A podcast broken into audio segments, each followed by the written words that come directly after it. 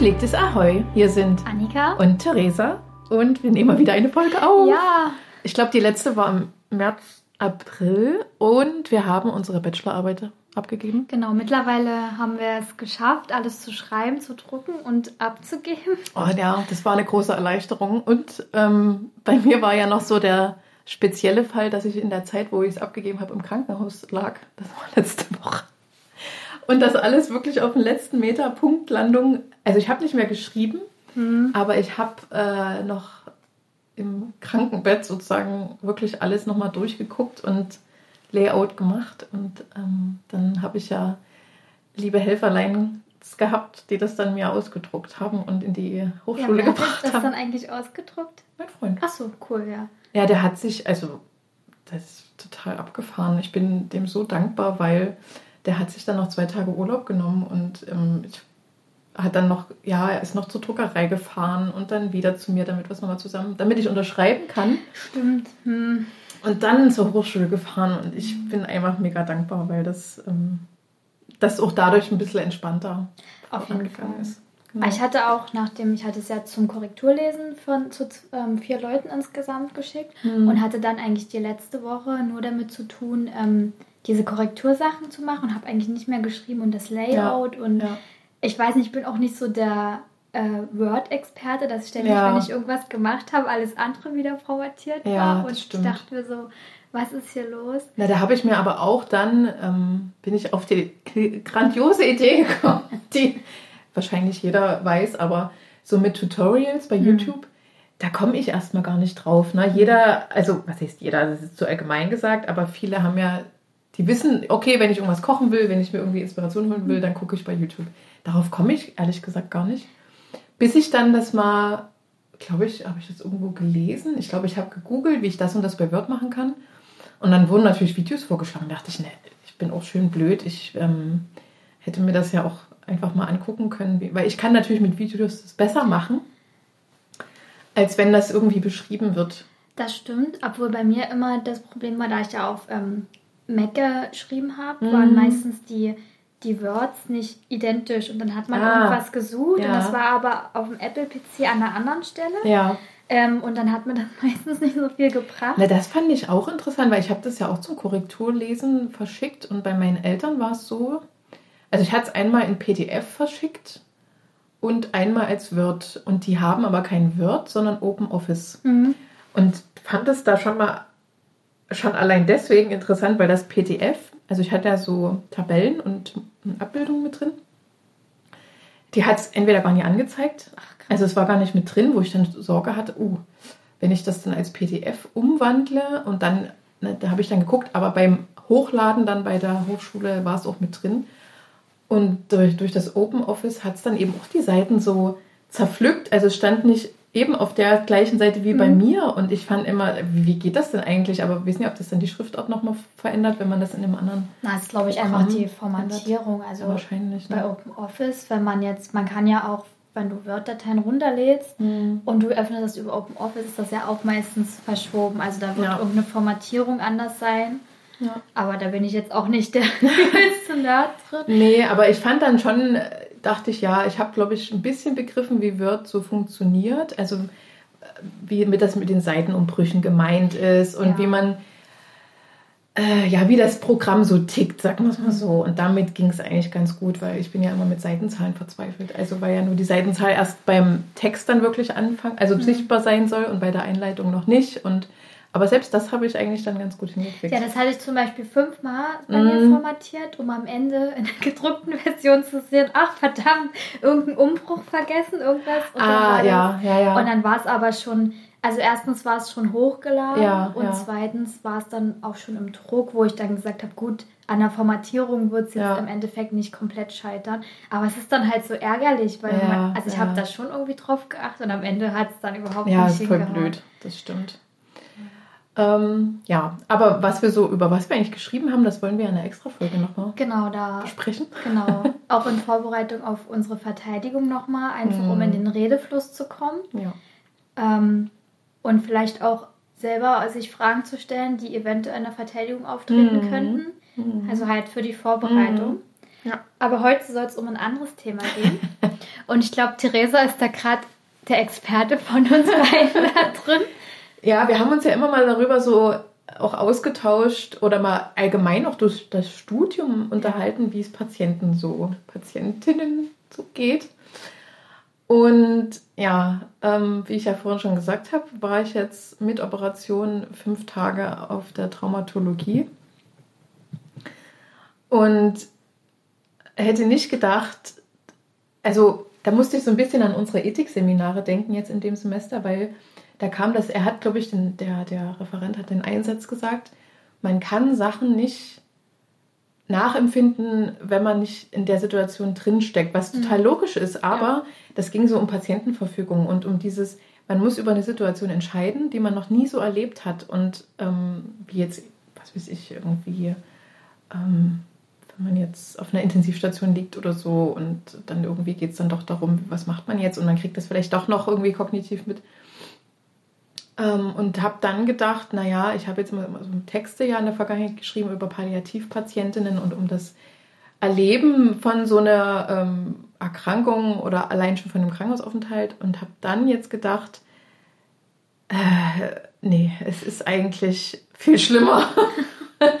also für meinen Typ, ich habe wirklich gedacht in den fünf Tagen, Heidewitzka, ähm, wenn ich mal schwer krank bin, das wird nie einfach. Weil, also wenn ich mal wirklich im Krankenhaus länger liegen muss, ich ich weiß nicht, wie ich das dann machen soll, weil diese fünf Tage waren schon schlimm genug für mich. In dem Sinne, ähm, also ich habe ja eine Humerus-Kopffraktur mhm. durch einen Fahrradsturz. Ähm, allerdings nicht beim, beim Ballern im Wald mit dem Mountainbike. Ich dachte nämlich, nee. dass dir das passiert. Nee, das, nee. Okay. Ich bin zwar immer mal so, ja, hingefallen, so, aber die dynamischen Stürze, gut, wobei meiner, mein Unfall jetzt war auch sehr dynamisch, aber der war mehr so im Schreck, weil ähm, das war so eine gepflasterte Straße. Okay. Hm. Um ein Gemäuer herum. Und ja, nicht einsehbare Stellen sollte man mit Schrittgeschwindigkeit anfahren. Das stimmt auch. und das ging so ein bisschen bergab. Und Pflasterstein und ein bisschen so Kiesgeröll. Mhm. Und ich habe gebremst, aber nicht genug. Und naja, und dann bin ich um die Kurve und da kam mir ein, ein, ein Herr entgegen auf seinem E-Bike, der auch noch Unfallchirurg war. Also schon damit ging das, diese Szenerie so los. So eine Gott. Ironie im ja. Leben. Ironie des Schicksals. Nee, wirklich. Und ähm, da hat es geknallt und ich glaube, es liegt daran, weil ich vor allem vor Schreck so hart gebremst habe, dass dann die Räder ja blockieren und mhm. ich bin so auf die linke Seite geflogen. Und ich wusste, und das ist immer das Interessante, weil ich mich immer gefragt habe, ich habe ja noch nie einen Knochenbruch gehabt. Mhm. Schon alleine also mit traumatologischen Sachen kenne ich mich ja jetzt auch nie so aus. Ich habe zwar ja immer mal Dienste gemacht, dort, als ich im mhm. Pool war. Du wirst es wahrscheinlich eher noch kennen. Ja, ja. Ähm, wann, wie so ein Knochenbruch, ob man merkt, jetzt ist aber wirklich was schwer. Also es ist nicht nur ein Sturz und man steht wieder auf, sondern es ist jetzt richtig irgendwas passiert. Und das habe ich definitiv gemerkt. Ich hatte nur Angst, meine Schulter ist ausgekugelt, weil ich hatte dieses, die, mhm. die, diese, dass man, dass man die wieder reinschnipsen muss. Das finde ich, das die Vorstellung finde ich schon super eklig und habe gedacht, nee, bitte nicht. Ich will keine ausgekugelte Schulter haben, aber es ist eigentlich schlimmer. Aber ich habe auch zu meinem Freund gesagt, hoffentlich hat sie sich nicht die Schulter ausgekugelt. Ja, ja, aber das ist irgendwie so ein... Und da hat er auch gemeint, ja, wieso, das ist doch voll interessant, wenn das so zurückschießt. Nee, so, oh, nee. Ganz ehrlich, das ist schlimmer, also denke ich, als jeder Bruch. Das ist ja auch so eine Stauchung oder ein Fuß verstaucht, das tut ja auch Das stimmt. also so gesehen würde ich sagen, ja, aber das ist für den Moment. Und jetzt merke ich halt, das ist, also gerade das das Schultergelenk, das ist so komplex, das ist mir mhm. jetzt auch nochmal bewusst geworden, weil die Brustwirbelsäule hängt mit dran, Schulterpl äh, genau. Schulterblatt hängt mit dran. Die ganzen Muskelgruppen, und das merke ich jetzt halt sehr in, durch diese, naja, Reha, die ich mir hier mit Übungen selber da und Physiotherapie da versuche irgendwie durchzuziehen. Und Knochengewebe, also wenn das verletzt, ich glaube, das tut einfach wahnsinnig weh. Äh, generell, also Knochen also das merkt man schon, wenn man sich das Schienbein einhaut. Ne? Unglaublich. Naja, auf jeden Fall ähm, war das echt eine Erfahrung für sich, auch mit dem Rettungsdienst. Ähm, und ich wollte halt, und das ist vielleicht schon die erste Frage, weil der Rettungsdienst, das war ja in einer Kleinstadt, der fährt sonst immer in die Uniklinik. Ja.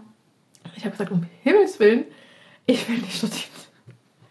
Also nicht, weil mir die Uniklinik in dem Sinne unsympathisch ist, sondern ich wusste einfach, dass, ähm, dass ich mich in meinem, bei meinem Arbeitgeber in dem Krankenhaus wesentlich wohler fühlen würde. Ich wohne auch in der Nähe und es ist vertrauter. Für mich mhm. macht es einen enormen Unterschied, ob ich mich vertraut fühle mit der Umgebung oder überhaupt nicht. Und die Uniklinik, ich habe da zwar gelernt, aber das ist ja auch oh Gott, 14 Jahre her. Und also ich kann das verstehen und du hast ja durch den Rettungsdienst auch diese freie Krankenhauswahl. Also die mhm. müssen, die, also wenn du sagst, ich möchte ins Diako, dann müssen die das auch machen.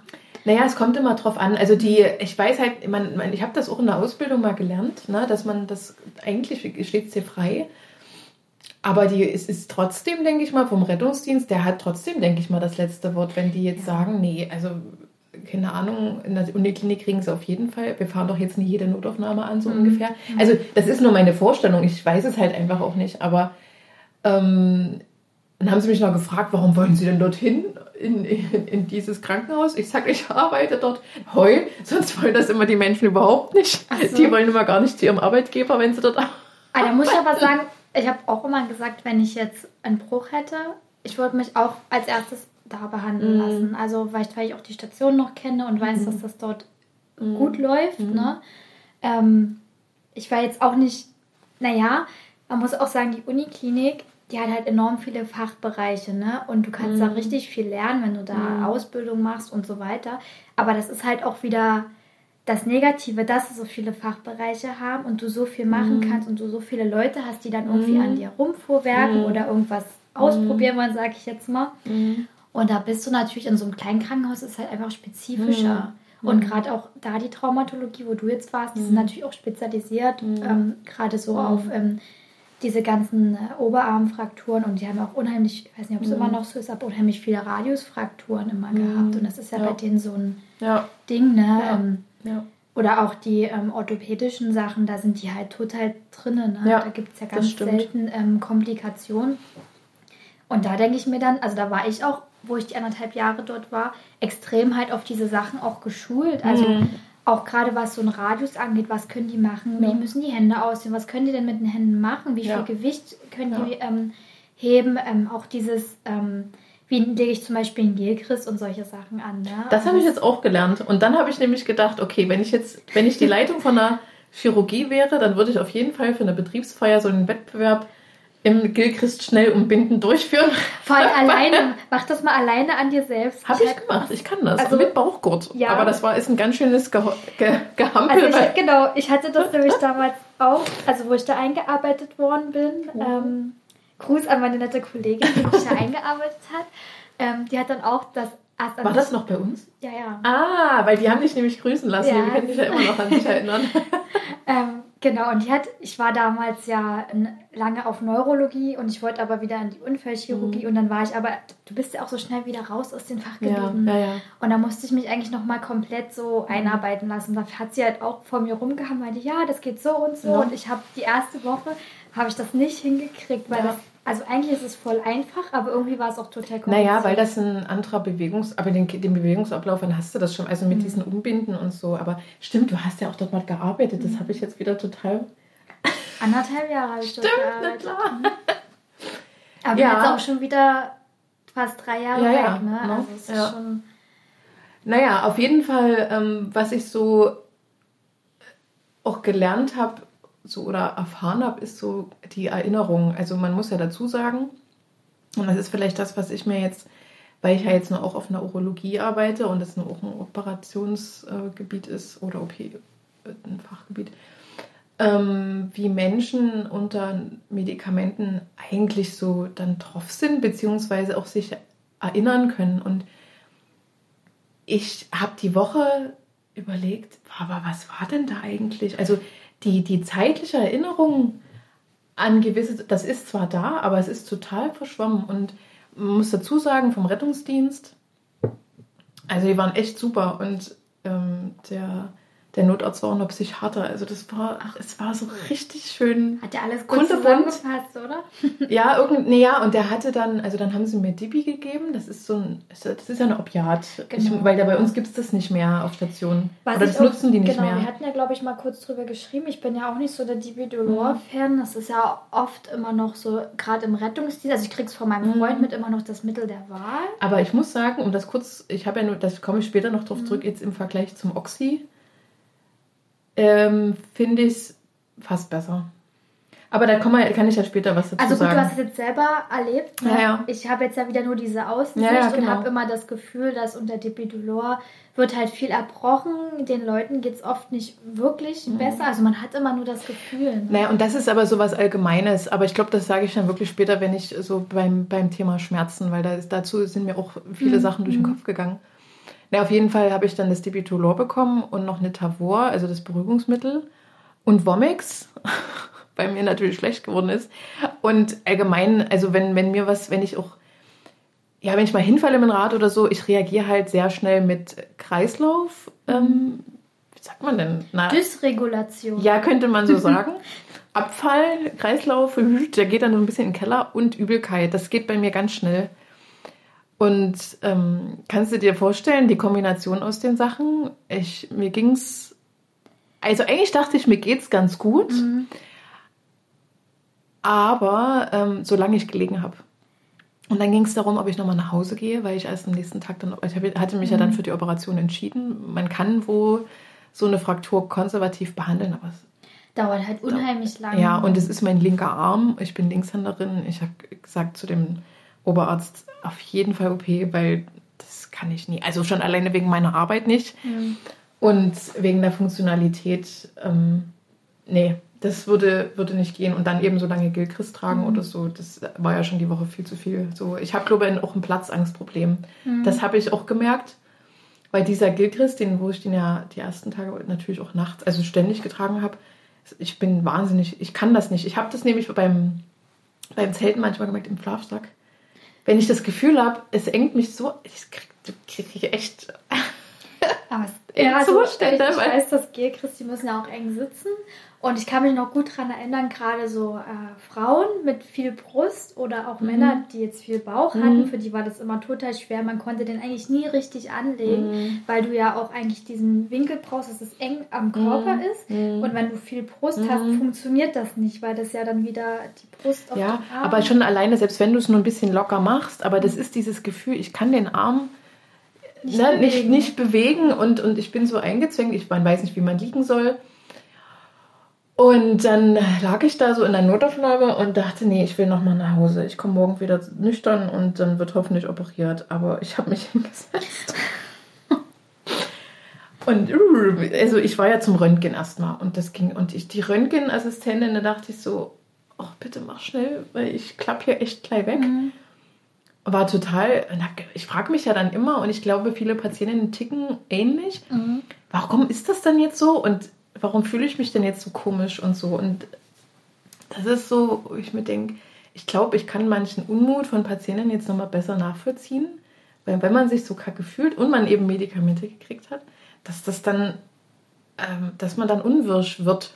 Und dieses Selbstbestimmte da, ich will nochmal nach Hause gehen und ich will morgen wiederkommen. Und also Hut ab vor der Geduld der Kollegin in der Notaufnahme, weil die haben dieses Spiel mit, ich setze sie nochmal hin und wir gucken mhm. mal, dreimal mit mir gemacht. Bis ich dann endlich gesagt habe, nee, ich bleibe jetzt hier. Mhm. Ich bleibe stationär. Ich kann das nicht. Ich kann nie zu Hause sein. Und du musst halt auf diesen Punkt kommen, dass das dass und das, das war gut, weil natürlich haben die gesagt, nee, wollen sie nicht und stationär und ja. hm, ich so, nee, ich will nach Hause gehen und äh, ich glaube, diese Selbsterfahrung ist wirklich ein guter Weg, denjenigen wirklich mal äh, auch selber entscheiden lassen zu können. Das, was ich ja eigentlich schon weiß, aber das war nochmal so nachträglich, mhm. ähm, hat sich das schon so angefühlt, wo ich denke, nee, das macht man, auch wenn das für, fürs Personal natürlich schwer auszuhalten ist, macht man das schon richtig, wenn man einfach mal guckt, okay, wir setzen uns jetzt mal hin und man denkt sich schon, okay, das wird nichts, ne? Wenn jetzt manchmal auch Patientinnen, wenn, nee, ich will jetzt hier laufen und man mhm. weiß genau, das geht eigentlich mhm. noch gar nicht, dass die selber merken, oh nee, da ist jetzt eine Grenze. Ja, das muss man aushalten und man muss denen aber auch die Freiheit gewähren, dass sie das ausprobieren mhm. und selber zu merken, okay, es geht wirklich mhm. noch nie. Ja. Weil dieses zu sagen, nee, es geht nie, ich weiß das, das bringt denen ja am Endeffekt nichts. Also, genau, ja. Das stimmt, das habe ich auch öfters im Stationären, dass man eigentlich ja durch die Berufserfahrung schon weiß, ähm, nach bestimmten Operationen ist man nicht sofort wieder Kreislauf mhm. äh, genau. Und erklärt das zwar den Patientinnen, aber im Endeffekt will, will jeder die Erfahrung selber machen. Mhm. Und äh, da kann man hundertmal sagen, ich habe die Erfahrung, das bringt den im Endeffekt nichts. Nee, weil die Erfahrung hat man eben, genau. wenn man es selber nicht hat, ist die auf, einem, auf, einem, auf einer Sachebene hat man die, ne, wenn man mhm. das bei anderen gesehen hat. Genau. Aber wenn man es mal selber so gemerkt hat, ist das schon nochmal was anderes. Das ist auf jeden Fall so. Ähm, also ja, das und die Geduld dazu haben, also wie gesagt, da war ich schon sehr dankbar dafür. Und dann so auf Station und dann war man natürlich durch die Medikamente, habe ich natürlich auch nur gepennt und ich auch selbst, dass es nüchtern bleiben, dann am OP-Tag bis mittags, wenn ich dann dran war oder so, ist dann kein Problem. Und das, weil man einfach nur ja, diese OP haben will und irgendwie, also zumindest ist es von meinem Typ her so, ne? Mhm. Ich kann ja auch jetzt nicht für jeden sprechen. Aber ähm, was dann auch nochmal so generell Geräuschkulisse im Krankenhaus. Also, Unheimlich laut, ne? Naja, ähm, das auch. Und man ist, habe ich das Gefühl, hellhöriger, weil es ist ja auch langweilig zum Teil. Ähm, und habe auch, ich hatte Bücher mit, ich hatte meinen Laptop mit. Aber das, was mir auch nochmal so bewusst geworden ist, wenn es eben so, so schlecht geht, also oder es ist halt was, ich kann mich, konnte mich gar nicht konzentrieren. Ich habe versucht zu lesen. Ich dachte, nee, ich schaff's nicht. Laptop habe ich immer nur so mal minutenweise mhm. gemacht, weil das selbst diese Bildschirmarbeit hat mich total angestrengt. Aber du bist ja am Geist wach mhm. und denkst, okay, jetzt kommt gleich das Essen was passiert als nächstes? Also ich war eigentlich ganz froh, wenn da mal irgendwie was passiert ist. Und ähm, ich war in dem Zimmer, wo unten drunter, also Etagen tiefer, war ja der Fahrradparkplatz mhm. von Ach, den Kolleginnen okay. mhm. im Zimmer 11. Das ja, ist ja, das, das ist ein sehr schönes ja. Zimmer. Aber ja, jetzt kann Aber jedes. Klonk auf dem Fahrradständer war okay, jetzt kommt der Nachtdienst. Jetzt geht der Nachtdienst, jetzt der Frühdienst kommt, der Spätdienst kommt und jetzt gehen sie wieder. Und das ist auch nicht schlimm gewesen, mhm. aber man hat dadurch so ein bisschen. Gut, ich wusste es ja auch einfach, ne? Andere Menschen wissen das dann Du kennst nicht, ja den Ablauf, wann wer kommt, oder du weißt ja auch selber, wann du wie auf Arbeit genau. kommst. Genau. Ne? Und dann ist es ja auch an, an der Elbe. Ähm, und nachts ist dort unheimlich viel Betrieb manchmal. Also die schreien, die feiern. An dem Tag war irgendwie eine, ich weiß nicht, ob das Berg, Wochenbergfestparty war, nach Mitternacht haben die hier 80s Mucke ausgepackt, übelst laut. Und ich, na gut, ich konnte eh nicht schlafen, aber das war so, so skurril. Ähm, so alles in allem. Dann hat man natürlich auch gemerkt, dass die Kolleginnen von der Trauma auch viel Stress hatten, also weil die auch den desorientierten Patienten hatten.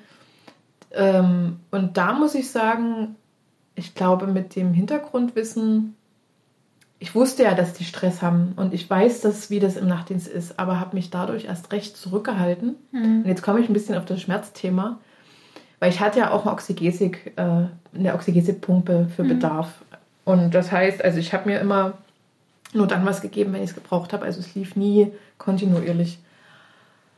Ähm, und habe dann eher das Oxygesik, soll ja auch dazu sein, ne, dass man das selber machen kann. Ja. Und das habe ich die erste Nacht gemacht und ich glaube, ich habe da ziemlich oft gedrückt, weil ich auch nicht wusste, wie ich liegen soll. Ich bin überhaupt kein Rückenschläfer, gar nicht. Und ja. erst recht so nach der OP mit mhm. den, da arbeitet das ja auch im Gelenk, logischerweise.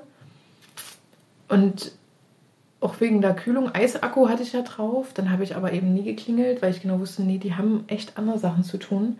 Und habe das so für mich gemanagt. Aber das Oxygesik, muss ich sagen, das, also das ist schon heftig, weil mir ging es am nächsten Tag, mir war echt sehr übel. Mhm. Und hatte, das kann natürlich alles zusammen auch kommen, ne? unheimliches Herzklopfen. So, also ich habe gemerkt, nee, das ist irgendwie nie so meins, weil es auch nie so geholfen hat. Also mhm. Schmerzen hatte ich trotzdem. Und die Anästhesisten, äh, die kommen ja dann immer zur Kontrolle mhm. und gucken dann, wie sieht es denn aus und wie oft haben sie ihn gedrückt und so. Und da ist es wieder ultra abhängig, wer kommt. Also die eine Anästhesistin, die kannte mich, weil die viel im Uro-OP ist. Und ach, Frau Kollegin. Und nee, wenn sie so oft noch drücken, dann lassen wir das noch lieber, weil sie kriegen ja auch Physio und so. Der andere Anästhesist, der wollte es mir schon am OP-Tag wegnehmen, so ungefähr. das Den braucht man nicht. Und das, ich kann das auch nachvollziehen, ne? weil jeder hat ja so eine andere, und das merke ich schon, eine andere Einstellung zum Oxygesik, also zu dem Opiat, weil mhm. ist ja ein Standardding. Und habe dann in der zweiten Nacht gedacht, okay, ich mach's, ich gebe mir das jetzt auch mal noch. Und als es mir am nächsten Morgen wieder so schlecht ging, ich sagte, nee, ich versuche das jetzt irgendwie ohne Oxy, weil ich will auch nach Hause, weil mhm. das war nämlich noch das nächste. Wann steht die Entlassung? Man will ja eigentlich auch nur nach Hause und dann wird gesagt, naja, Ende der Woche. Mhm. Und sie sind ja, haben ja noch das Oxygesik. Und ich so, nee, auf jeden Fall will ich das Oxygesik noch, weil ich will nach Hause gehen. Ja. Und dann will man das ja erst recht loswerden. No, und ich habe mich wirklich, und das war so ein, wahrscheinlich so die Erfahrung auch, und ich weiß nicht, wie es dann generell so Patientinnen dann so geht, vor allem nachts. Man hat Schmerzen und ich bin halt, ich weiß es halt auch, ne, wie Oxygesik wirkt und was, wie schwer das manchmal dann für welche waren, äh, davon auch wieder loszukommen.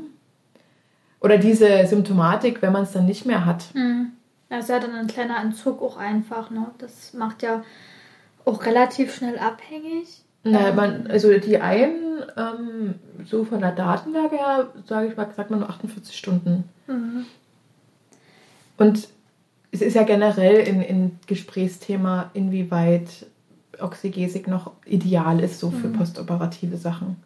Gerade mit dem Suchtpotenzial, ja. körperlich zumindest. Genau, und ja, also ich finde auch das Thema Schmerzen hat sich bei mir dann auch nochmal sehr sensibilisiert ähm, für meine Arbeit.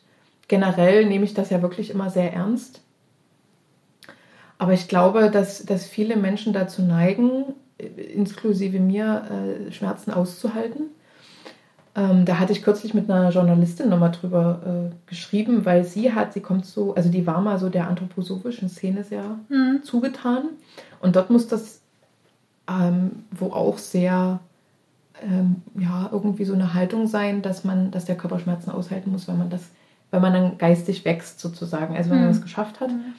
Vom Prinzip her, dass man auch Sachen durchsteht, ist das ja nie verkehrt. Aber bei Schmerzen, und das ist gerade auf der Pali ja auch ein Thema gewesen, sage ich, nee, das muss man nicht. Man kann ruhig Schmerzmittel nehmen. Und aber diese Sorge vor Opiaten haben wir ja, sehen wir ja nur auch in den USA, dass das natürlich auch ein Thema ist und dass ja. viele dem Oxygesik natürlich sehr kritisch gegenüberstehen. Wie gesagt, ich denke so, also wenn man das so in die Waagschale legt, naja, wie ging es mir, als ich das mir, mir gegeben habe? Wie sehr hat es gewirkt? Und was hat es aber für Nebenwirkungen gehabt? Mhm. Und habe gedacht, nee, also die Nebenwirkungen, die sind viel schlimmer, als dass es eine Wirkung hat. Und da habe ich da auch gesagt, nee, das will ich halt nicht. Ich, Ibuprofen war immer noch am besten. Das hat tatsächlich Ja, da bin geholfen. ich auch, also was heißt Fan, aber das ist auch so das, was mir am besten mhm. äh, jetzt eher in Bezug auch auf Migräne und so. Mhm. Ähm, da bin ich ja, also ich versuche immer schon mit Pfefferminzöl und sowas kannst du dir auch ja. alles an die Schläfen und nicht immer gleich ähm, zu, zu Schmerzmitteln mhm. zu greifen, aber es geht immer nur bis zu einem gewissen Punkt. Mhm. Und da ist bei mir auch Ibuprofen eigentlich das Mittel der Wahl. Mhm.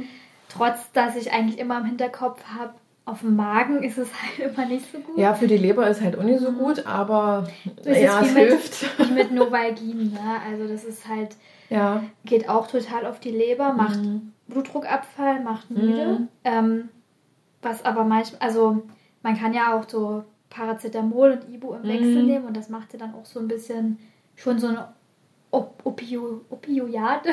Mm. Also wenn du das im Wechsel ganz oft nimmst, dann ja. Äh, wirkt das halt fast so stark wie Oxygesik. Ach so, weil Novalgin zum Beispiel hat bei mir gar keinen Effekt. Also mhm. auch wenn ich jetzt mal irgendwie einen Infekt hatte mit leichtem Fieber, also das war immer Ibuprofen Mittel der Wahl. Novalgin, das ist wahrscheinlich, und das ist wo auch wieder so was, was mir gezeigt hat, es ist bei jedem anders. Ja. Und klar, es ist gut, wenn man so Standards hat, finde ich schon. Mhm. Ähm, dass man überhaupt erstmal so einen Leitfaden hat, also gerade so für operative Eingriffe. Aber ich habe dann schon manchmal das Gefühl, es ist dann zu standardisiert. Also mhm. es, aber da denke ich, es ist wahrscheinlich auch der Zeitdruck. Weil man hat ja viele OPs am Tag und die Anästhesisten machen natürlich einfach, dass die auch fertig werden wollen. Das kann mhm. ich total nachvollziehen. Und denen würde ich auch gar nicht mal so die Verantwortung geben, sondern den Ärzten, die dann die Visite machen. Also genau. Also die dann eigentlich die Operateure oder halt von dem Fachgebiet dann sind und dort nochmal drüber gucken. Und das ist auch was, was wir jetzt beim äh, generell bei Audits auch mal besprochen haben. Also das ist ja vom Qualitätsmanagement nochmal eine, wie kann man sagen, Begutachtung. Also so ein bisschen. Ja. Also was man halt, glaube ich, machen müsste, Standard ist erstmal gut, dass du mhm. auch was hast, gerade wenn die dann Post-OP auf Station kommen. Mhm ähm, dass man dann auch gucken kann, gut, was kann ich jetzt als nächstes geben. Und dann muss man aber auch einfach mal Patientenbeobachtung machen. Das ja. ist dann das A und O. Ja. Wie reagiert denn der andere darauf? Der eine sagt, oh, Novagin ist hier bei mir, mhm. das wirkt super, ich kann mhm. davon schlafen, mhm. mir geht's mhm. super. Der andere kriegt Blutdruckabfall, Schweißausbrüche, mhm. dem geht's schrecklich. Der, der sagt dann, ich nehme lieber das Ibo und ja. komme damit. Ja. Und da muss man, glaube ich, immer wieder zurückgehen und einfach gucken, was hilft dem Patienten jetzt besser. Klar kann ich nicht mhm. beides gleich hintereinander geben, weil dann sagt man, gut, sie kriegen dann in einem gewissen Abstand, kriegen sie einmal Ibuprofen mhm. und wir mhm. gucken einfach mal, wie es dann mhm. wirkt. Ne? Und das fehlt, finde ich, oft, mhm. dass man das reflektiert mhm. und einfach mal guckt, wie reagiert denn der oder diejenige jetzt gerade mhm. aufs Medikament und nicht, was sagt der Standard. Genau, und das ist aber wieder ein Part von der Pflege. Hallo Katze. Der Kater hat sich dazu gesellt. ja, ähm, genau, Patientenbeobachtung. Achtung. Hallo Katze. ja, das ist, und da, das können wir auch am besten. Und ich habe das auch von den Kolleginnen von der Trauma gemerkt. Ähm, die können ganz viel, die wollen ganz viel leisten, aber die rennen wie die Blöden, weil natürlich gerade die Traumatologie ähm, ja auch sehr mit älteren mhm. ähm, Patientinnen da belegt ist. Das ist ja auch ein Fakt. Ne? Und hoffe einfach da, dass, dass sich da in der Personalpolitik auch noch was tut, weil die haben für kleine Sachen, also die sind einfach, und das war vielleicht so der Gedanke, den ich dann auch hatte, vor allem nachts, die sind froh über jeden selbstständigen Patienten, der sich irgendwie selber so. versorgen kann. Und ähm, ja, dieses Hintergrundwissen, denke ich mal, war mir da auch sehr sehr im Kopf, äh, ja, oder diese eigene Erfahrung damit. Du hast auch im Nachtdienst da, also ich habe da dritter gern aber Trauma ist mhm. immer noch mein Fachgebiet, wo ich eigentlich immer mhm. gerne bin, aber es ist halt auch ein mega Stress, also mhm. Patientenaufkommen und so weiter. Und ich weiß noch damals dort, wenn man dann alleine im Nachtdienst mhm. war und wusste, okay, den und den muss ich eigentlich lagern, aber mhm. eigentlich schaffe ich das nicht alleine. Mhm. Ähm, oder wenn die müssen ja auch auf Toilette nachts, ne? Was, das will ich denen auch immer mhm. gewährleisten. Ne? Aber gerade wenn die so eine Hüft-OP hatten und man weiß, es dauert einfach länger mhm. und du mhm. hast eigentlich gar nicht die mhm. Zeit, mhm. mit denen äh, die auf den Toilettenstuhl zu setzen. Also klar, man macht es dann, aber du merkst halt immer, oh, ich habe eigentlich keine Zeit und mir wäre es eigentlich lieber, wenn die auf Steckbecken gehen würden, aber ja, ich ja. selber möchte ja, ja, auch nicht auf dem Steckbecken sitzen. Ja, genau. Ne? Ähm, und da kam, also da ist man dann einfach froh, wenn es dann auch äh, junge Leute gibt, mhm. die dann einfach so wie du dann selbstständig sind oder sich mhm. da bewusst zurücknehmen, weil sie vielleicht auch selber aus der Pflege kommen, obwohl das ja eigentlich auch der falsche Ansatz mhm. ist, weil auch du hast das gleiche Anrecht, dich zu melden, wenn du Schmerzen hast, wenn es dir schlecht geht. Ne? Auf jeden Fall und das ähm, ist auch gar keine Frage, die, die hätten das nie irgendwie auch spüren lassen, denke ich, dass, mhm. dass man jetzt gerade, weil man weil ich jetzt einen Eisakku brauchte oder so, aber man merkt halt selbst so kleine Sachen, ne? Also wenn man so junge Patienten hat, wo man die Eltern anleitet, InnoHep, also hier die mhm. Thrombosespritzen genau. zu geben. Zack, zack, zack. Das wurde in einer ganz schnell erklärt und dann jetzt müssen sie es hinkriegen. ähm, das ich kenne mich da auch noch so, man hat immer noch diese Sicherheitsfrage gestellt, trauen sich das zu. Und ja, ja, hat genau. das aber so gestellt, dass der andere auch, auch gar nicht Das trauen sie sich doch zu, ja. oder? Also der andere konnte gar nicht sagen, nee, schaffe ich nicht, weil man hat das hm. so energisch hm. gestellt. Aber meine, es gab auch eine Kollegin, das ist meine absolute Heldin gewesen. Ähm, also ich fand die vorher schon total cool, weil die einfach auch so ähm, unbeeindruckt ihren Dienst so macht. Ne? Und die, die tat mir auch insofern leid, weil die auch an einem Tag da hatten die wirklich mal einen ruhigen Spätdienst und ich habe mich wirklich für die so mitgefreut und da hat sie auch gesagt, naja, ähm, heute komme ich wahrscheinlich endlich mal pünktlich raus. Mhm. Und die kann so super Flexhülen legen, weil bei mir sind auch noch, ich hatte ja nur einen Arm zur Verfügung mhm. für Flexhülen. Man könnte natürlich an Fuß gehen, aber es ist, glaube ich, das Letzte, was man naja, machen will. zum Mobi ist es dann halt blöd, wenn du am, am genau. Fuß eine Flexhüle hast. Und ähm, bei mir sind auch noch die Flexhülen so para gelaufen, also die sind mhm. kaputt gegangen. Und jetzt hatte ich nur diese PCA und es waren abends. Und da hat sie gesagt, naja, entweder ich lege sie dir jetzt halt selber oder ich rufe den Anästhesisten und dann dauert es halt länger. Und ich wusste auch genau, was sie meint, weil das ist, und das ist so dieses, diese Schwierigkeit, finde ich. Ich finde es total gut, wenn Pflege Sachen übernimmt, also eben solche, weil wir es auch einfach gut können. Mhm. Also das ist gar keine Frage. Das Problem ist nur, dachte ich, du kompensierst jetzt wieder eine Aufgabe und schaffst den Rest dadurch, also ein bisschen später erst. Und das mhm. finde ich so schade. Ne? Und sie hat das, und ich war froh, ja, nee, mach das, ähm, legt die Flexüle jetzt. Und ähm, ich weiß, dass der Anästhesist erstens wird er ungehalten wahrscheinlich oder nee, ich kann jetzt nicht und dann dauert es ewig. Dann hat sie das gemacht und die kann das so souverän und ich war der auch da wieder sehr dankbar. Also die hat es bei ihm gesagt, weil es bei mir auch noch am Handgelenk war. Oh nee, hast du jetzt auch noch Rollwehen? Wie so ein Mist, ey. Aber das, die, wie gesagt, die hat das ähm, total super gemacht. Ja, das ist bei mir auch immer dieser Zwiespalt zwischen, gerade auch beim Flexion-Ding, mhm. ich äh, leiste damit eine, ähm, eine Rundumversorgung, mhm. dass halt zum Beispiel auch Medikamente immer richtig gegeben mhm. werden können nehmen gleichzeitig dem Arzt was ab, was mhm. ja auch wieder das Arzt-Pflege-Verhältnis meistens ja auch entspannter macht, wenn der also, aber nur in einer Richtung ankam. Ja. Das ist nämlich das Interessante dabei, weil wenn es umgekehrt wäre, dann, oh nee, die Pflege und hier, mhm. ich mache hier nichts zusätzlich. Das finde ich, also das finde ich nämlich dann nicht, entschuldige, ja, wenn ich unterbrochen Nee, das stimmt schon. Ähm, so schade, aber die, klar, klar wollen sich die Ärzte. Obwohl das jetzt nicht so, dass, also ich habe das nicht nur in einer Richtung. Es kommt vielleicht auch immer auf die Kommunikation. Ja, das stimmt. ähm, wie man das miteinander bespricht. Nee, natürlich, na klar. Also nicht nur, das ist, finde ich jetzt nicht nur das Gefälle, ich mache das jetzt auch nicht bei jedem. Ähm, aber das ist halt immer dieser Zwiespalt, wie es halt immer ist, diese Delegierung von solchen Aufgaben ist nicht unsere Professionalisierung, ne? sondern unsere Professionalisierung ist ja diese Patientenbeobachtung, mhm. dieses ganzheitliche Versorgen. Mhm. Aber irgendwie spielt ja dieses ganzheitliche Versorgen, spielt halt auch diese Schmerzkontrolle ja. oder die Gabe von ja. Antibiotika, gehört ja auch mit zu dieser ganzheitlichen Versorgung. Und wenn ja. ich die nicht gewährleisten kann, weil es einfach nur um so eine Entschuldigung den Ausdruck, so eine Drecksnadel geht, ja. Also, naja, weil es da ganz oft einfach, es scheitert manchmal daran, dass die keine, keine Zugänge haben, ne? Mhm. Und ähm, das denke ich mir dann, es liegt ja dann oft gar nicht an mir.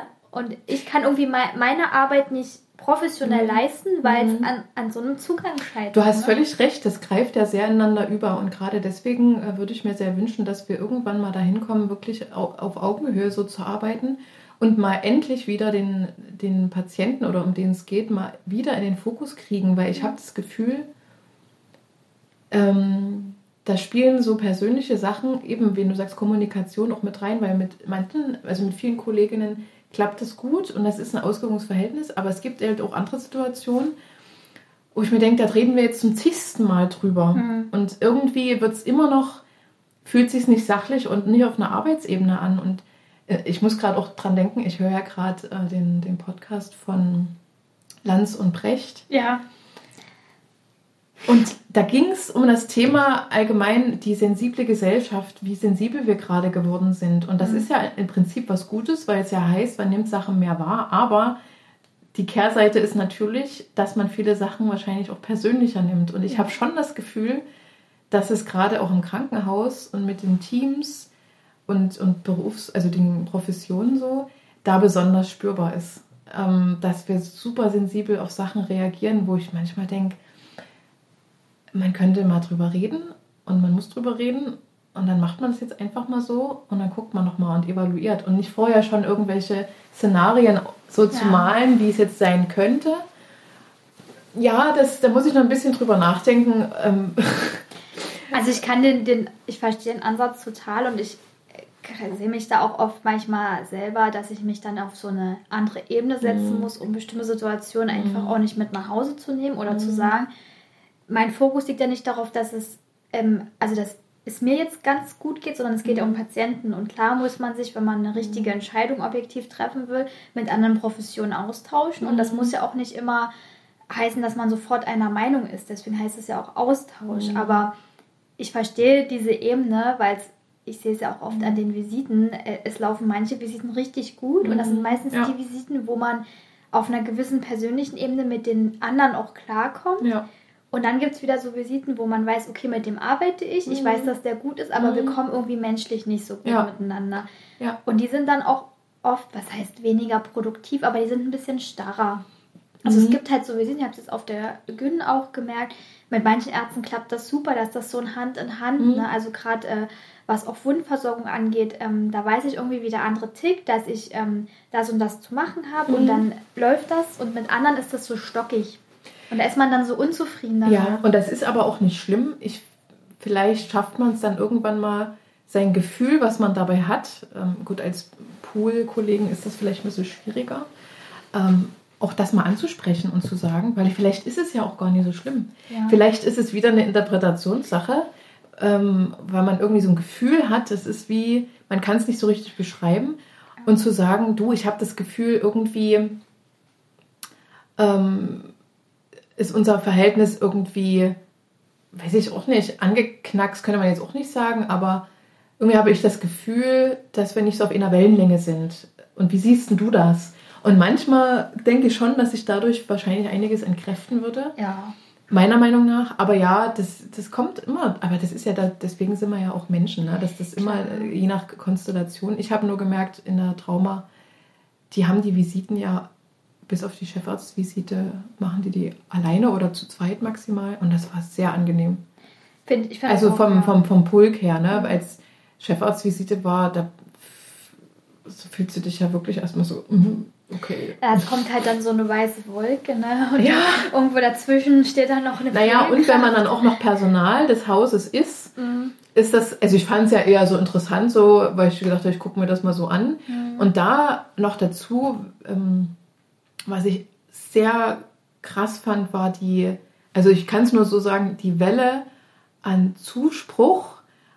Ähm, und also als ich dort lag, wer dort alles zu Besuch gekommen ist vom Haus und mhm.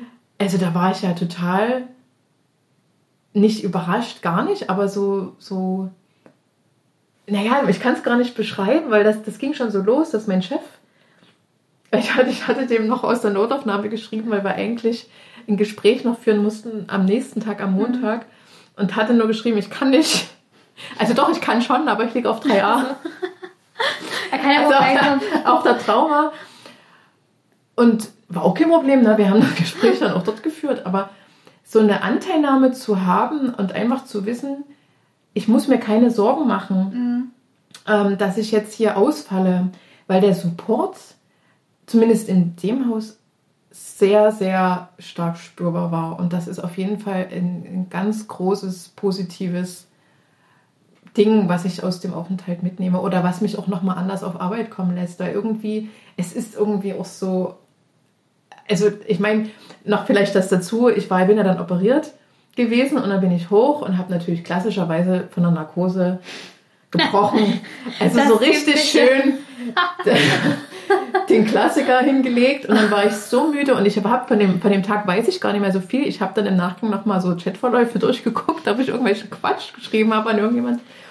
Und bin dann aufgewacht, so, also wirklich munterer geworden und habe nur gesehen, dass ein kleiner Blumenstrauß dort stand und eine Karte von meinem Chef und dachte so, im ersten Mal dachte ich, oh Gott, in welcher Verfassung hat er mich jetzt eigentlich gerade gesehen?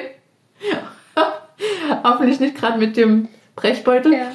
Aber auf der anderen Seite denke ich mir, es ist aber auch authentischer. Ich meine, was, selbst wenn, das ist nun mal das Leben, ne? Und ich, das hat es irgendwie so entkrampfter auch. Also ich glaube nie, dass ich jetzt irgendwie ein schweres Verhältnis hätte, gar nicht, mhm. aber ähm, es ist nochmal so ein ungezwungeneres Verhältnis von meinem ja. Gefühl her. Und auch meine ähm, andere Chefin, die Pflegedienstleiterin, auch immer wieder betont hat, mach dir keine Sorgen, wir kriegen das hin. Und gerade wenn man so in einer Leitungsposition steckt, ist man ja immer, ich bin auch nachts, wenn ich nicht schlafen konnte, bin ich immer zu meiner Station rübergegangen, weil das, ich konnte eh nicht schlafen und mhm. da habe ich wenigstens dort ein bisschen noch was am, am, Computer gemacht. Also das war wirklich kurz, aber ich dachte, nee, laufen ging am besten und irgendwie mhm. Bewegung. Ja, gerade weil du auch so ein Mensch bist, der sich ja auch diese Erholungsphasen aus der Bewegung zieht, ist das für dich ja noch. Wahrscheinlich liegt, das ist ein guter, stimmt, so habe ich das noch gar nicht gesehen. Also das ist ja bei mir auch so, dieses ja. Erholen zieht bei mir immer einher, dass ich mich aktiv erhole. Ja. Und das wird ja. bei dir ähnlich sein, dass dieses Liegen für dich keine Erholung ist. Und vielleicht, weil wir ja auch oft in der Pflege davon sprechen, ne, Tag-Nacht-Rhythmus und ob das jetzt verschoben ist und ich habe das auch immer ein bisschen enger gesehen, ne? dass man sagt, naja, wenn Menschen nachts nicht schlafen können und dann man muss den Tag-Nacht-Rhythmus erhalten. Und dann dachte ich jetzt aber, nee, gerade bei denen, die so orientiert sind, einfach darauf vertrauen, die wissen am besten oder der Körper merkt ja am besten, was für den jetzt gerade wichtig ist. Und wenn der über den Gang jetzt laufen möchte, na, dann soll er das tun. Ich werde den natürlich nie zurückordern. Also manchmal hilft ja auch ein Gespräch oder erstmal zu gucken, woran liegt es, dass derjenige nicht schlafen kann. Aber dieses eben auch da wieder aushalten können als Personal so im Nachtdienst, machen die meisten. Ne? Also da wird keiner mehr jetzt irgendwie ans Bett gefesselt. Meine Mutter, die hat ja in den 80er Jahren in mm. Cottbus gelangt. Im gleichen Gebäude wie du. Und da war das ganz anders. Die hat natürlich gleich erzählt, oh ja, damals, als ich gelernt habe, da durfte man überhaupt nicht aufstehen und das war, da musste man liegen bleiben und viel strenger und viel, und viel universaler getaktet. Und mhm. ich finde, das hat sich auch sehr gelockert so. Na, es äh, ist jetzt schon individueller damit. Mhm. geworden. Also ähm, ja, man muss, äh, man guckt schon mehr darauf, was die eigenen Bedürfnisse mhm. sind. Und äh, ich habe mir gestern einen Podcast übers Schlafen angehört. Und da ging es halt auch darum, wenn man so frei hat mhm. und der Körper quasi ohne von der Gesellschaft getriggert mhm. zu werden, selber eintakten kann, wie man schläft, mhm. dann ist dieser bipolare Schlaf eigentlich, also in zwei Schlafphasen mhm. zu schlafen, das gesündeste mit für einen. Also es mhm. wird auch automatisch, sieht man oft bei Rentnern, dass die zum Beispiel nachmittags schlafen mhm. und dafür dann abends spät ins Bett gehen, mhm. wegen mir um zwölf und um mhm. fünf wieder aufstehen, aber trotzdem ihre acht Stunden mhm. haben. Und dass das einfach der Körper selber takt. Und ich denke, ich denke mir auch, weil der Körper macht ja jetzt nichts äh, gegen genau. einen. Also der ist ja immer für einen. Also logischerweise, mhm. das klingt jetzt auch ein bisschen paradox, ne? weil, weil wir sind ja unser Körper an sich und warum sollte der irgendwie, das geht ja auch beim Essen los, mhm ähm, wenn jetzt ähm, Patientinnen irgendwie auch sagen, nee, die wollen jetzt nichts essen. Ne? Also mir ging es die, die Woche. Lustigerweise habe ich noch eine Woche vor dem Unfall zu meinem Chef gesagt, weil wir Führungskräfteseminar hatten und die vegane Verköstigung dort auch eigentlich ganz gut war, mhm. Äh, dass ich gesagt habe, auch wenn ich mal Patientin bei uns bin, dann äh, bin ich mal gespannt, was die vegane Kostform so macht. Mhm. Und dass das jetzt nur so schnell kommt, das wollte ich eigentlich auch nicht. Aber ich habe auch so vor dem Teller gesessen und dachte, nee, man hat keinen Appetit, ne? Und bin einfach nur froh, wenn das jemand einfach so lässt. Mhm. Und nie noch sagt, ähm, ja, hier noch das und der Körper braucht Energie oder so, weil das ist ja das, na, wahrscheinlich das Signal, wenn er sagt, nee, das ist jetzt gerade eklig. Bei mir hilft immer Süßkram. Das geht immer. Ja, also gerade in solchen Stressphasen. also ja. Schokokekse oder so oder das geht immer rein, ne? Mhm. Das, und da denke ich mir nicht, ist das jetzt so? Ich muss mir ja jetzt hier in die Kartoffeln rein. Ich meine, du musst jetzt, dein Körper ist so schon in einem Ausnahmezustand mhm. und dann musst du dir nicht noch irgendeine Diät aufdrücken, dann ist das halt. Nee, aber ich merke halt trotzdem, dass natürlich Essen auch ein Thema ist. Und äh, bei, gerade bei Patientinnen ja auch immer mal so zur Sprache kommt, oh, ich muss eigentlich was essen, aber es ist mir viel zu viel wo ich dann eher schon immer versucht habe zu sagen, auch auf der Palli, ähm, ich habe schon extra kleinere Teller. Also das Mittagessen kam und ich habe die Hälfte erstmal auf den Teller gemacht, weil schon dieser Anblick mhm. war viel zu viel. Und, es ja. ist dann, man hat trotzdem auch, wenn einem gesagt wird, sie müssen das nicht alles essen, dieses, naja, aber dann wird es ja weggeschmissen und so weiter. Ne? Ja, und das auch völlig zu Recht ist, ja, ja das stimmt. Aber mhm. dann könnte man nur sagen, naja, wenn das Essen bestellt wird, können sie ja gucken, ob sie kleinere ja. Portionen kriegen können. Aber das ist ja auch wieder aus der Erziehung getriggert. Ne? Also mhm. Also selbst ich hatte schon noch so eine leichte Erziehung, dass man schon aufessen sollte mhm. und äh, ja. Sachen nicht wegzuschmeißen, was ja, ja auch irgendwo auch Sinn macht, ja, aber wenn es halt Fall. zu viel ist und man das aber so gewöhnt ist, immer über diesen Hunger drüber mhm. zu essen, weil ähm, man es ja sonst wegschmeißen würde. Und da habe ich jetzt irgendwie auch bestimmt meine fast 30 Lebensjahre mhm. gebraucht, um mhm. äh, zu verstehen, dass man Sachen auch einfach mal, also wenn ich keinen Hunger mehr habe, dann lasse ich es oder wenn ich mhm. keinen Appetit habe, ich meine, der Körper kann das total verkraften, wenn ich mal drei Tage nichts esse. Also wenn ja. du halt, ne, ja, ja. wenn du wirklich sagst, äh, einem geht schlecht und ähm, man muss sich da auch nichts reinzwingen. Aber zeigt halt wieder, du hast jetzt nochmal die andere Sichtweise, mhm. ähm, verstehen und selber nachempfinden, mhm. ist ja. nochmal was, eine komplett andere Ebene. Na, es ist so erlebbarer. Und da habe ich wieder gedacht, ich hätte total Lust, wenn ich die Zeit hätte.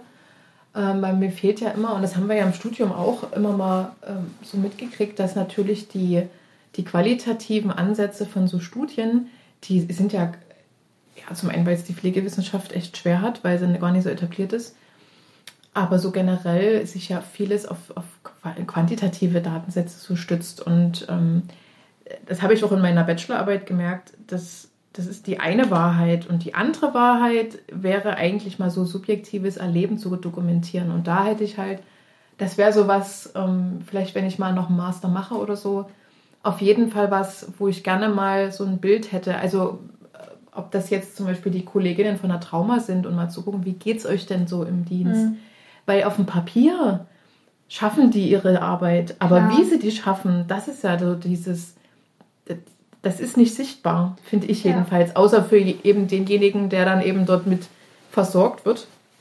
Das Lustige war, dass ich auch noch Prüfungspatientin war. Ach so? An einem Tag, ja, für eine Zwischenprüfung.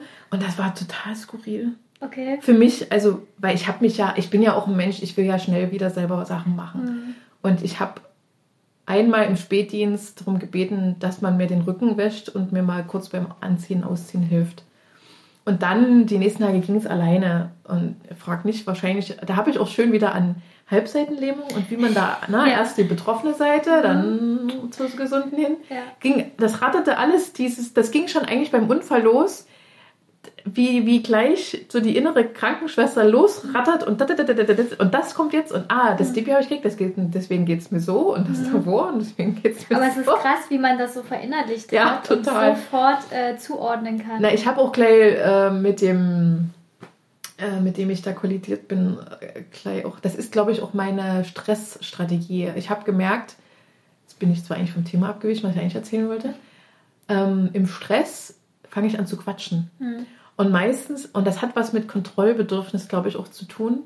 Und vor allem über meine Arbeit. Wenn ich mich verletzt habe, ich habe mit dem auch erzählt, und wo sind Sie denn? Und sind Sie noch irgendwie im Dienst? Und ich habe dann auch von mir erzählt und was ich so mache, auch mit der Rettungs-, also mit den, ich glaube, sind das jetzt Notfallsanitäter, die neue Bezeichnung? Ja. Ich verwechsel das immer ja. ein bisschen. Erzählt und erzählt, weil die auch mal hier in der Feuerwache gearbeitet, äh, in der Wache gearbeitet hat, wo das Kriseninterventionsteam hm. hat, ihre Räumlichkeit. Auf also der Luise. Genau. Hm. Und, und das, das gibt mir ein bisschen mehr, also bei mir dieses Kognitive, das springt sofort an und dieses Erklären wollen, warum jetzt was so ist und zu quatschen und so. Und ähm, ich glaube, das ist so, ja, wirklich so eine Strategie. Und bei dem, als Prüfungspatientin fiel es mir ein bisschen schwer, mich auch zurückzuhalten, weil, also wir wurden beide, wir waren in zwei Bettzimmer und meine Bettnachbarin, die wurde auch zuerst versorgt und dann ich im Bad und das war eben von der, von der Schülerin so versorgt zu werden. Das war irgendwie, ich, das war alles gut, aber ich musste mich so beherrschen, sie mal machen zu lassen. Mhm. Und äh, auch immer um Hilfe zu bitten, damit sie auch was machen kann. Ja, na klar. Ne? Das ist also das Schlimmste in der Prüfung, wenn du dann nichts machen kannst. Na, wenn, der Supergau wäre, nee, ich kann das alles alleine. Also ich wurde auch vorher gefragt, ob das für mich okay ist. Ne? Mhm. Ne? Also das lief alles gut. Aber ich dachte irgendwie, na und dann stehen ja noch die, die Prüfer innen da und ähm, das ist irgendwie, wir haben dann auch noch geplaudert und so. Ich habe da meine Übungen gemacht, aber ich habe da echt äh, wahrscheinlich alles so Mögliche mitgenommen. Aber was man in so einem Aufenthalt Erfahrung, ne? wenn du dann deine Azubis mal anleiten willst, dann kannst du dich ja. in die Patientenfahrer reinversetzen. Ja. Ähm, kannst dich in die Azubis vielleicht auch nochmal anderes mhm. reinversetzen. Also hat dir ja jetzt voll viel gebracht. Ja, also wenn dann alles wieder gut geheilt ja, ist, dann ja. Aber zeigt halt echt, äh, verstehen und nachvollziehen sind nochmal so ja. komplett andere. Genau, und das Schlussfazit ist echt ähm, nicht zu unterschätzen, was für ein Koller man im Krankenhaus kriegt. Mhm. Und wenn, der musste ich an die Menschen denken, die drei, vier Wochen bleiben. Die sind komplett hospitalisiert. Und das ist, das habe ich wirklich unterschätzt. Das muss ich wirklich sagen. Also das, ich, ja. weil wenn man, ich denke mal, eben bei vielen generell auch so ein autonomes Bedürfnis. Das ist ja auch das, was wir in der Pflege immer erzählen. Ne? Wir mhm. wollen immer so Autonomie stärken und so. Mhm. Aber man ahnt eigentlich nicht, was das eigentlich bedeutet. Ja. Also das, was ich ja eingangs gesagt habe, dieses, diese Ungeduld, ich habe dann auch richtig Ungeduld gemerkt und was für ein, für ein Hai das war, als der sagte, sie können nach Hause gehen. Also das war, ich war so glücklich, ich hätte das nicht für möglich gehalten, weil sonst denke ich immer, ja, ist jetzt so, ne, ähm, mache ich das Beste draus, aber als die Nächte dann eben so waren, wie sie waren und am Tag, ich habe auch immer Besuch gekriegt und bin halt viel rumgelaufen und so, aber man guckt halt echt viel auf die Uhr und denkt, oh, ja. jetzt noch eine Nacht, noch eine Nacht. Das vielleicht, ähm, das dazu, gerade diese Hospitalisierung, die unterschätzt man, denke ja, ich. Ja, naja, weil man selber das ja im Dienst nicht so mitbekommt. Wir mhm. haben ja mhm. ständig zu tun, ne? Genau. Und, und äh, Patientinnen sehen uns dann, sage ich mal, immer mal stundenweise und dann nur eine kurze Zeit. Und können viel drin nachdenken genau. über uns. Genau, können mhm. über unsere ganzen Emotionen, Reaktionen, mhm. äh, was wir gesagt haben, das komplett zerpflücken, mhm. haben da Zeit drüber, wo wir manchmal schon gar nicht mehr während Dienst mhm. wissen, ja, ja, genau. äh, was man alles gemacht hat. Und das darf man echt nicht unterschätzen und das kann man erst wenn man selber ähm, irgendwo mal gelegen mhm. hat oder ähm, mal so die andere Rolle einfach eingenommen ja, ja. hat. Also ja. ich fand das auch, wo ich in der Notaufnahme war vor einem halben Jahr oder so. Mhm. Dieses Warten, ich wusste ja, dass die zu tun haben und man sieht das ja auch, man hat diesen Blick, aber dieses mhm. Warten und dann mhm. wird man doch ungeduldig, weil man hat ja mhm. irgendwie auch Schmerzen und es ist mhm. alles. Mhm. Aber eigentlich kann man es verstehen, aber es ist, ja, das ähm, und da sollte man halt echt nie unterschätzen. Und dann darf man, glaube ich, Patienten dann auch einfach zugestehen, dass die mal auch quengelig werden, dass die mal ein bisschen ungehalten sind und sollte das nicht immer auf die Goldwaage legen. Mhm. Aber das ist auch immer so ein Reflexionsprozess. Mhm. Also, naja, auf jeden Fall. Das ist immer so leicht gesagt. Man hat einfach auch Tage, wo es wo es, wo es mich auch triggert und wo ich auch mhm. gerne einfach mal allen sagen würde, nee, es geht jetzt halt ja, ja, genau. Ne? Ja. Ähm, ja, also das so als Fazit, Perspektivwechsel ist immer eine, mhm. eine gute Sache.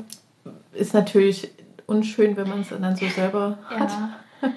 Aber so, wenn man da in dem Bereich auch arbeitet, ist das mal. Es ist einfach interessant, wie man das so aus der Perspektive ja. mal anders beurteilen kann. Oder ja. so seine, seine Schlüsse so für sich dann so zieht. Hm. Oder auch, ähm, wir hatten das in der Ausbildung gemacht. Ähm, Inkontinenzmaterial hm. einfach mal angezogen. Ja, das stimmt. ähm, ja. Zu gucken, ja. äh, kann man das, wenn man jahrelang darauf trainiert ist, halt nicht wie ein, ein Baby das äh, in die Hose mhm. zu machen, sondern mhm. wirklich auf die Toilette zu gehen. Man mhm. kann das gar nicht so abstellen. Und das ist, mhm. also was das mit einem macht, mhm. wenn die Hose voll ist. Also das darf man auch bei desorientierten Patienten einfach nicht vergessen. Ja, total. Die kriegen das komplett total. mit und wollen das im schlimmsten Fall ja auch ja. wirklich nicht. Ja. Ähm, und dass man da einfach mal merkt, okay, das ist auch einfach ein mega unangenehmes mhm. Gefühl. Mhm. Das ist nichts, ähm, was vielleicht uns erstmal im ersten Augenblick die Arbeit erleichtert, mhm. aber für die Patientinnen, was mhm. Autonomiebedürfnis und dieses diese Selbstkontrolle ähm, mhm. bewirkt total schlecht. Ja, ja. Ähm, ja, fand ich damals sehr eindrücklich, mhm. weil ähm, das ist nicht so angenehm. Nee. Also, nee. nee ähm, und man kann auch nicht gut, wir haben das natürlich bei vollem Bewusstsein gemacht dieses Jahr, probieren Sie doch jetzt mal Wasser zu lassen. Es geht vor allem nicht. Nee, genau, es geht nicht, weil du es ja von klein auf gesagt bekommen hast, mhm. die Windel muss jetzt irgendwann mal weg. Ne? Und das Krasse ist, dass das, und da merkt man mal wieder, wie, weil wir auch vor uns das ja mit dem Essen hatten, wie drin das ist. Mhm. Solche Mechanismen. Und vielleicht kann man, wenn man das mal so auch erkennt, ähm, zu sich auch ein bisschen geduldiger sein. Also, dass man nie so viel oder immer alles so perfekt hinkriegen mhm. kann oder weil wir einfach auch Muster haben. Ne? Ja. Also so auch Denkmuster und Handlungsmuster und so. Jetzt wird es auch sehr tiefgründig wieder. Über Jahre geprägt. Aber naja, und das ist halt, und gerade wenn wir mit Patientinnen und eben Menschen da arbeiten, die auch wiederum Muster haben und vielleicht auch nie gelernt haben, ähm, eben auch Bedürfnisse zu äußern und man da irgendwie schon gucken muss, ähm, kriegt man das jetzt irgendwie gehandelt, dass ich dem vielleicht helfen kann, was jetzt sein Bedürfnis eigentlich ist, wenn er es selber gar nicht weiß. So. Ähm, und dann geht es dann auch, also du musst halt dann auch diese Zeit ja einräumen, bis sowas ja. auch rauskommt, so ein Bedürfnis. Ja. Ne? Das ja. geht ja nicht von einer Frage. wie wir es vorhin mit dem Spritzen hatten, können sie das, Mhm. sondern da braucht man einfach ein bisschen mehr Zeit und einfach Genau. ein Gespräch, um solche. Bedürfnisse zu erkennen. Ja. Das ist auch ein schönes Schlusswort. ja nicht? Für diese Folge. ja, ähm, dann würde ich mal sagen, wir nehmen auch gleich die nächste Folge auf zu unserer Bachelorarbeit Genau, und verabschieden uns erstmal für das heutige Geplauder. genau. Und willst du noch irgendwas sagen? Nein, viel Spaß beim Anhören und äh, gerne dürft ihr eure Kommentare dazu bei Insta Ja. zum Beispiel lassen oder uns eine E-Mail schreiben, wenn euch noch irgendein Aspekt noch besonders interessiert, den wir vielleicht mal diskutieren Das stimmt, könnten. auf jeden Fall. Unsere Mailadresse äh, schreibe ich auch mit in die Infos Genau. rein. Also, Also- gerne. Wenn irgendwas dazu noch eigene Erfahrungswerte oder wir erzählen ja einen Quatsch oder keine Ja, Ahnung, genau. irgendwelche Feedbacks auf dem Herzen liegen, sehr gern. Also bis bald. Bis bald. Tschüss.